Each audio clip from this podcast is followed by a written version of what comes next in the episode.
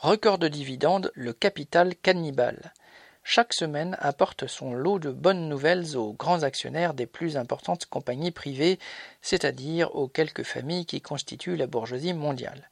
Ce fut d'abord l'annonce que leurs entreprises avaient renoué avec des bénéfices colossaux, alors même que ni la production matérielle ni les échanges ne retrouvaient leur niveau d'avant l'interruption due à la crise sanitaire. Les compagnies maritimes en particulier parviennent à faire exploser leurs bénéfices alors qu'elles ont réduit leurs opérations. Quant aux entreprises pharmaceutiques comme Pfizer, elles ont battu des records de profit en se contentant de parasiter le travail des chercheurs et d'encaisser les subventions étatiques, ne cédant leurs vaccins qu'à prix d'or et à qui peut payer d'avance. Le 23 août, un institut britannique a montré comment les trusts mondiaux utilisaient ces flots d'argent. Ils peuvent racheter des sociétés prometteuses, comme Pfizer vient de le faire en déboursant près de 2 milliards de dollars pour acheter un laboratoire et ses brevets de traitement du cancer.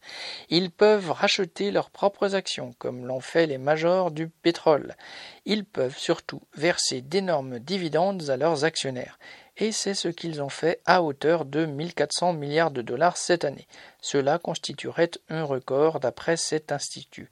Ce triste record vaut son poids de guerre, de misère, de mort, faute de pain, d'oxygène ou de secours, de mensonges gouvernementaux et d'exploitation des travailleurs. Loin d'être le signe d'une économie en bonne santé ou même d'une reprise, il indique le degré de parasitisme atteint par le système capitaliste. Paul Gallois.